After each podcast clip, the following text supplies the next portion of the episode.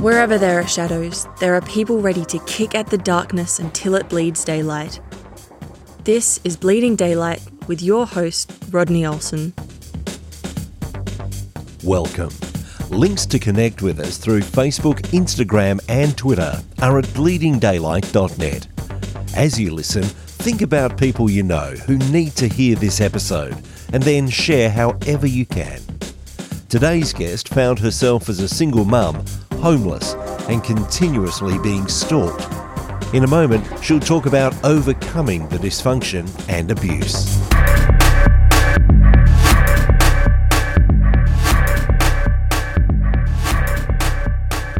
Dr. Mel Tavares is a wife, mum, grandma, author, teacher, and speaker.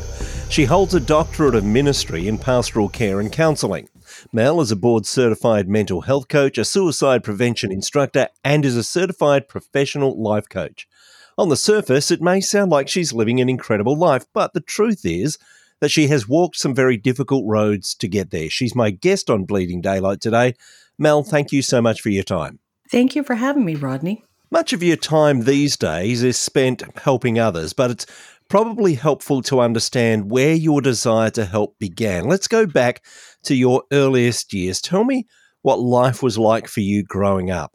Well, I think that I thought it was normal, but I realized as I got older that it was anything but normal. So my parents had my brother, sister, and myself all as teenage parents. And you can imagine they were not very well equipped to be parents at that age. So my dad worked away. My mom was home. She turned to alcohol, cigarettes, and romance novels to try to cope with three kids in diapers and still 19 years old herself. When my dad would come home on the weekends, they partied more. We were kind of left to raise ourselves. We had an aunt who was intervening. She came back from Spain to kind of corral everything and take care of us as best as she could from, you know, living a few miles away. But it was very different than I realize now, very different than my classmates. And it's an interesting point that you raise, saying that you lived what you thought was normal. And so often when I talk to people, I do ask the question, when did you realize it was not normal? Because we only know the life that we grow up in. So when did it dawn for you that this was just not how things would normally go for someone growing up? I think when I went to high school, I had a different mix of people. Our our high school was not just our little village all of a sudden we were with nine or 10 other towns. I met a lot of people who were living a very different life and they started talking about going to college and things that I had never really heard of or thought about. And so I decided I don't have to live this way even if I'm in this family. It's not that I despise them or don't love them, it's just that I want something more. And that was not well received within my family either, I'll say. And it must be difficult when you have parents who obviously are trying to do their best in one way or another. And yet, their inexperience as parents, being just teens themselves, meant that it was a difficult road for you. I suppose that they weren't able to really model what life should be like. And so, when you're wanting to take a different route, it, it's very difficult for them as well, isn't it? It was. And, uh, you know, I'll say that my mom had dropped out of high school. She was a straight A student, but she had dropped out of high school because she was pregnant and about to give birth to my sister. My dad had only finished eighth grade. He ended up being an engineer and doing very well, but he just didn't have the education. So it was kind of a slap in the face for them to think, particularly my mom, about somebody moving on and going to college. And, and it was like, Do you think you're better than us? My answer was, No, I just want something more. And how was it for your siblings at this stage as they're growing up around you? Was there a sense in which they're realizing that this is not normal as well and they're taking different paths in life? I'm not really sure. My sister followed my mom's footsteps, but I'll say pretty much everybody around.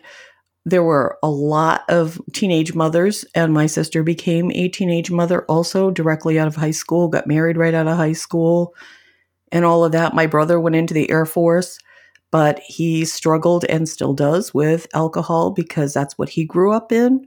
So he became an alcoholic. Yeah, I always labeled myself the black sheep of the family. And where did life take you from from that point? You have had a less than perfect upbringing, and we know that there is dysfunction in every family. It's really the the degree to which it changes is the difference between families, but obviously some some big issues here that you're dealing with. Where did life take you after that? Well, one of the things that happened was that I had no guidance in terms of dating, who I should date, who I should marry, should I marry, and I followed the footsteps of everyone around. I'm like, of course you, you're less than if you don't have a steady boyfriend or engaged or married by the time you're 18 years old. Even though I was going to college, I did get engaged. I did not choose wisely. That proved to be a struggle for the next 25 years until we divorced and four kids later. But throughout that time, I did a couple of things. One, I continued my career path despite the dysfunction in our own home by then. The second thing that I did is, of course, I'm so grateful I met the Lord. So that came a mainstay for me. How far into this dysfunctional marriage did you come to faith? When was it that you you met Jesus as part of that life? 7 years. You know what had happened was I was doing very well career wise. So, despite the dysfunctional marriage, I made a lot of money. I was working for the state, just doing a lot of things. And so I had a house and cars and things that my peers did not have that I had grown up with. And so there was that quest for the American dream. And when I got it, I was so empty. And I was like, this is what life is. I'm 27 at that point. I'm 27 years old. I, I have houses and cars and dogs and kids and a husband and a career and all of this. And it's so empty. There's got to be more. So I started searching and I remembered that way back in the day when I was younger, my parents, in their desire to party all weekend, would let me go with my grandmother for the weekend, my mom's mom.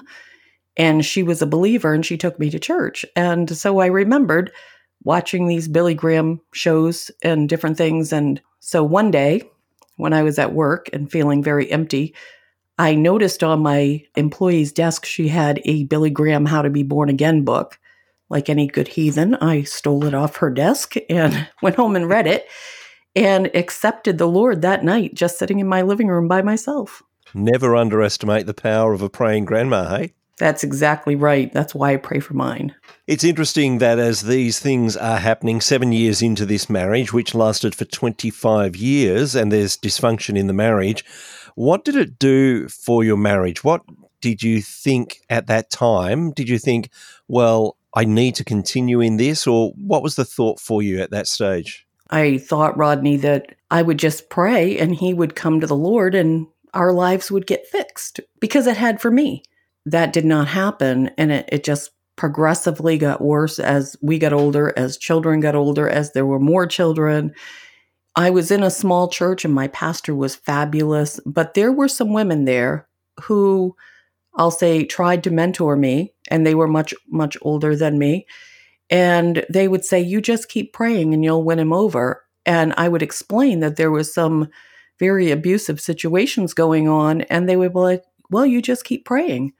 So I did until it wasn't safe anymore and then I left and I found out later that many of them were in the same situation.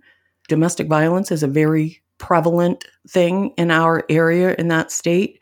A lot of them in the church, they were being abused or mistreated by their own husbands who were all Christians. And that puts a very different slant on it as well. That if these men who claiming to know Christ are acting in this way, there's this thing that we hear in churches again and again and again where women are told to stay in dysfunctional or abusive marriages. So I suppose that now that you're able to help others, you're able to speak very wisely into those sorts of situations, as difficult as they are. Indeed.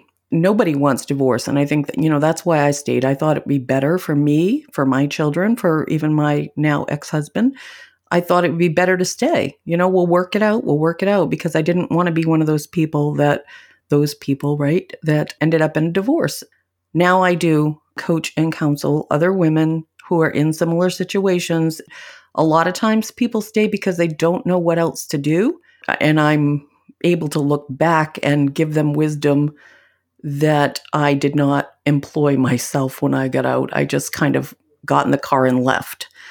I don't recommend that. I recommend some other things. I would be a little more prepared than I was. I ended up single mom and homeless and moving several states away and starting over. I don't think that all women have to do that now, or men. There are men that are in similar situations.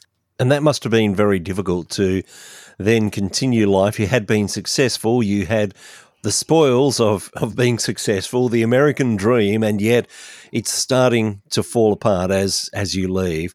What was your thought process at that stage? What did you start to do at that point? Well, in Psalm 27, it says, I would have despaired if I had not believed that I would see the goodness of the Lord in the land of the living. That's what I clung to. I'm like, well, Lord, if you don't get me through this, I'm I'm not only am I doomed, but what what about my children that I'm now fully responsible for? And he did. I took a position at a Christian campground and started just serving the Lord, serving other people, and I just dove in and then the Lord brought my now husband a couple of years into that. We met on a missions trip. We got engaged and got married. And that meant moving another hour further south. And when I did, I got involved with the church I'm in now. I went to Bible school. I had always wanted to go to Bible school. So I went to Bible school part time while I was still raising kids for six or seven years and eventually ended up getting my doctorate. It's completely changed. Everything has changed. I guess we all love the story where things tend to work out or seemingly work out in the end. But I'm wondering about that in between stage when you're meeting your now husband who has stuck by you over the last 15 years and you speak very highly of. But I, am wondering what it was like for you in learning to trust again, in that you had trusted before and to some degree your trust had been betrayed. What was it like for you learning to trust again? Well, it's it's been a road. I didn't have any problem trusting him or trusting the Lord in the situation because I had really put out a ridiculous fleece. You know, we're told not to do that, but I did. And I said, All right, Lord, if I'm going to step out again, I don't like the dating world. I don't know anything about it. I'm, you know, I haven't been in it for since I was a high schooler. I made a list, a very lengthy, like four pages long list of all the qualities I would want in a mate if I were ever to get married again. I showed it to a friend of mine and he said, Oh, that's my friend Joe. And I said, That's ridiculous. Nobody has this list. Then he showed it to his wife without saying anything else. And she said, Oh, that's our friend Joe. And I was like, That's ridiculous. Don't try to matchmake me. Then months went by and we ended up on that missions trip. So when I did actually start to have conversations with him, I realized that the Lord actually had shown me exactly the person that I had written on that piece of paper, just didn't know his name. I'm interested if you can cast your mind back to what was going through your mind at the time that you wrote that list. Was it really in some way a protection to say, look, I'm going to write down all these things. There's no way that this person's out there so I can protect myself? Or were you actually hoping to find Joe, to find someone who could meet all the criteria on that list? Oh no, it was the first comment you made. It was definitely uh, this person doesn't exist, and therefore I don't have to worry about it. But everybody's expecting that I'm going to, at some point in my life, start dating again. So I'm going to write this entirely lengthy list that no one actually can meet. And it just shows that God has a great sense of humor. yeah, it's kind of ridiculous, actually. I mean, it is wonderful that uh, life has changed for you. As you say, you continue to study. When was it that you decided that you wanted to use your experiences of the past to help others and to really jump into that full time? I think I always had like in a small circle of friends. Remember, I said that in that area that I was living in, it's a different culture. It's a very difficult road. There's a lot of drugs and alcohol and dysfunction. So a lot of my, I'll say mom friends were in similar situations. So I called it coffee cup counseling. I would have them over to my house and kids would play and I would talk these women through things. So when I stabilized myself, so I would say after I was remarried, I'm a strong believer in whatever we've been through, whatever experiences we've had, God wants to use that to help us to minister to the next people. So I really I dove in and I did read a book, Rick Warren's Purpose Driven Life, if you've familiar with that book at all. Yeah, certainly. Yeah, that revolutionized my life. I taught it in my church as a Bible study for a while before I had moved. That really dug deep into my soul like but you have to be willing to be transparent like I am doing right now. Not everybody's willing to do that. They kind of want to lock the closet and forget about it. I'm wondering, going back to that earlier discussion, talking about whether to stay in a dysfunctional marriage or leave, because it seems that there are a couple of different ways that people will act in this way. There are some who will give the advice that those ladies at the church gave you, and that is just to keep praying that God will change it and that you have to stick in there no matter what. There are other people, on the other hand, who just say, oh, look, if you're not happy in a marriage, you just get to walk out the door and leave. We obviously know that the truth is somewhere well in between. When you're talking to women, how do you help them to understand when is the time to stay, when is the time to leave? It has to be rooted in the Word of God. And if there is no biblical grounds, I'll say, for leaving, then I don't advise that. I advise you get some counseling yourself, you try to get your spouse. There's a lot of ways to improve a situation without leaving. But if there's mistreatment and abuse and those sorts of things going on, then by no means do I feel at this point in my game, do I feel like a person should stay.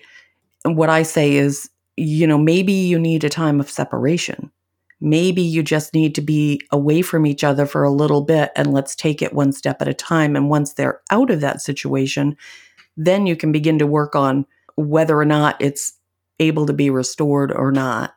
There are a lot of counselors who would be using a, a, range of counseling techniques and, and a range of ideas that have been built up through academics over over time, and and whilst there's great value in that, you rely very heavily on the scriptures. Do you believe that the scriptures speak to every situation that we might find ourselves in? Absolutely.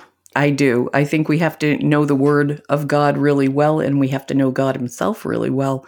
But I have yet to come across a situation where we can't find scriptures that give us a direction of which way we're supposed to go. And so, really, it's a matter of reading scripture. And while it might not specifically point to every single case, there's a lot of principles in there that can be applied right across our life. Absolutely. And, the, you know, there are a lot of great tools out there that will help a person to find those scriptures. And you can go online and Google and do whatever. I acquired fairly recently the new uh, the edition of the um, Care and Counseling Bible that the AACC, the American Association of Christian Counselors, which is a global membership. So they have a care and counseling Bible that I use daily now.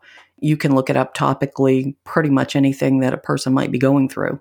As you start to talk through situations with women, it must be incredibly empowering for you to see them start to understand the scriptures and see how it applies in their lives. Indeed, I love I love teaching whether it's one-on-one or small groups or 100 or 1000 doesn't matter.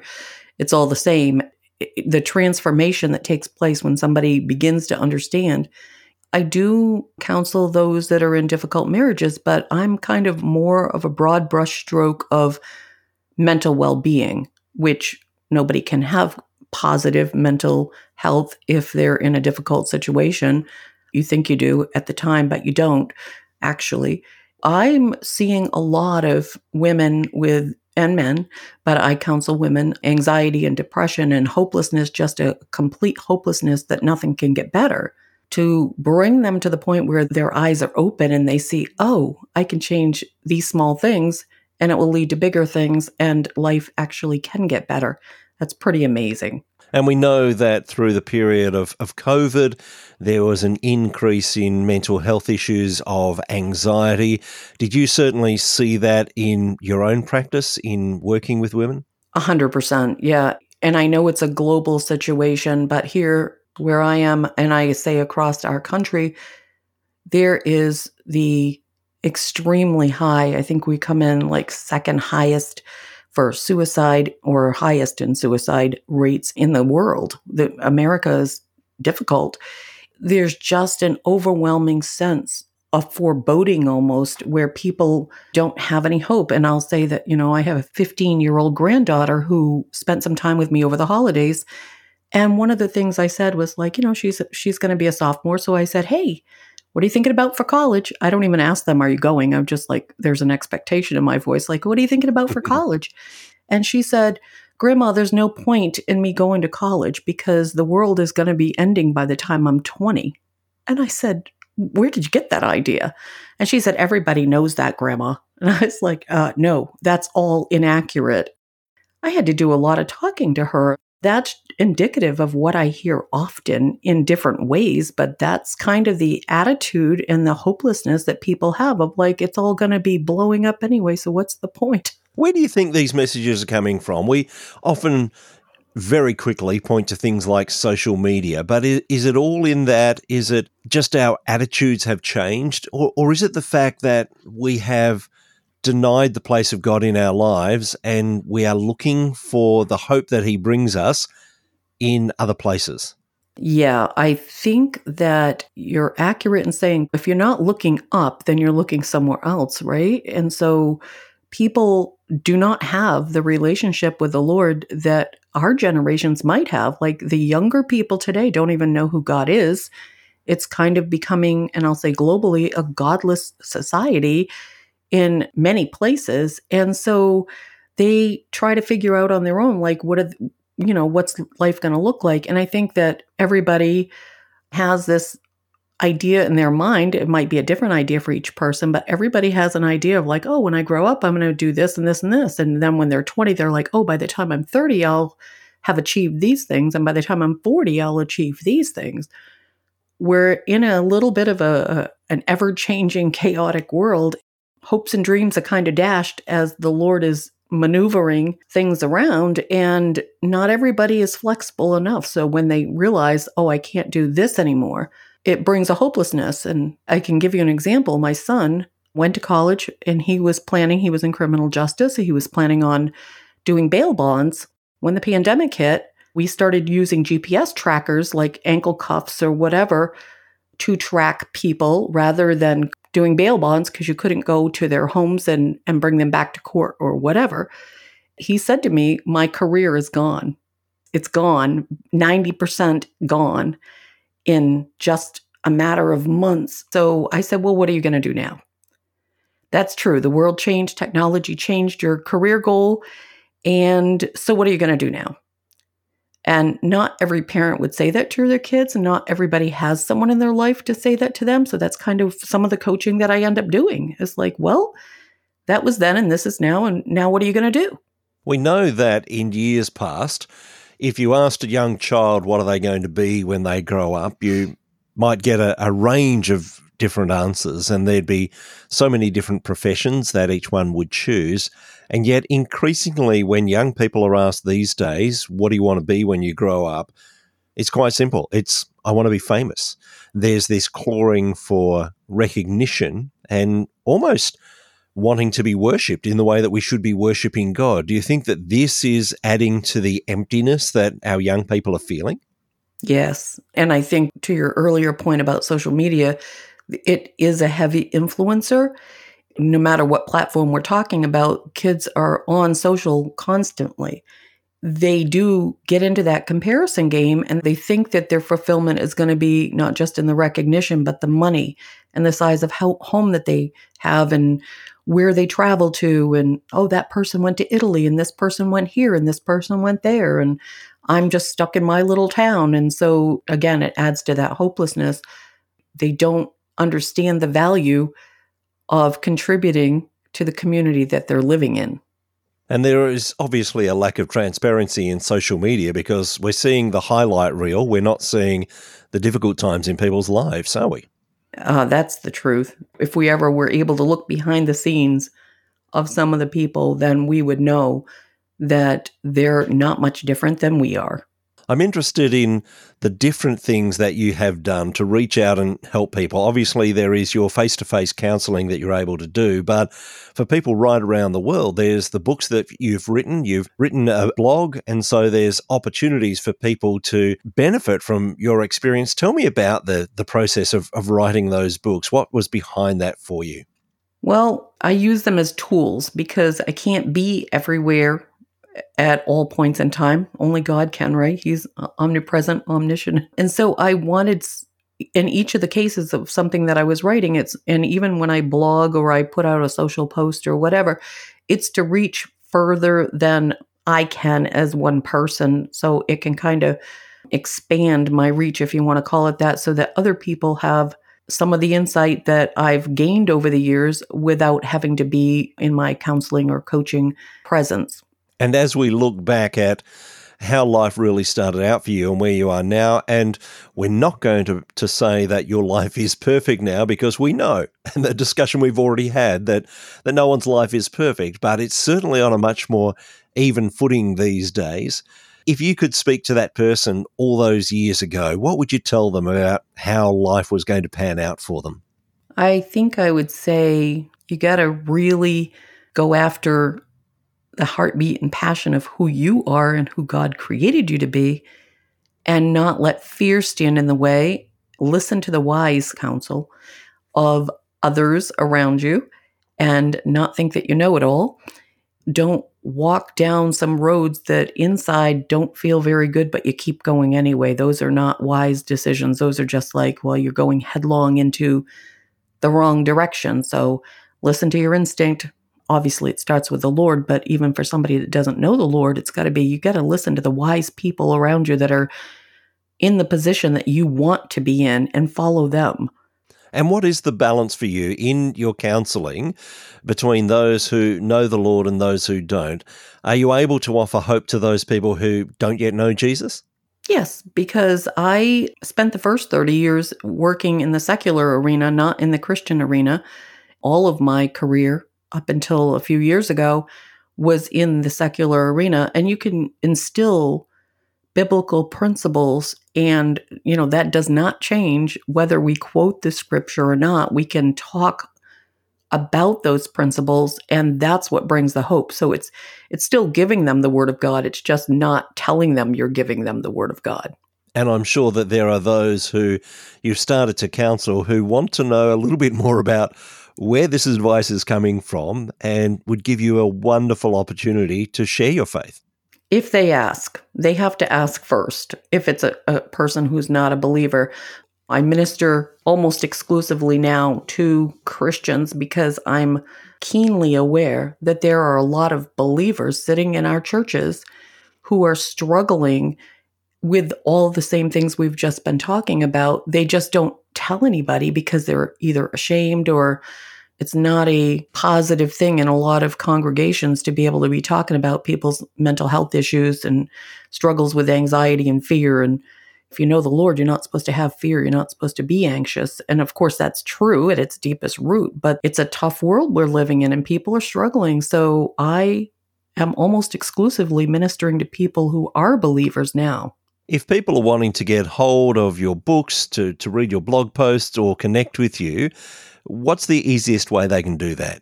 I would say go to the website. That's the be all and end all. You can get the, you know, my contact information, book information, follow the blogs, do whatever.